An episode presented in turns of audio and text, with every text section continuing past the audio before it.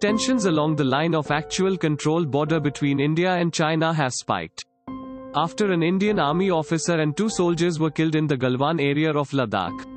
The Indian army said in a statement on Tuesday. This is the first time in decades that a clash involving casualties has taken place on the 3,488 kilometers border between India and China. Thanks for listening to the latest news Suno.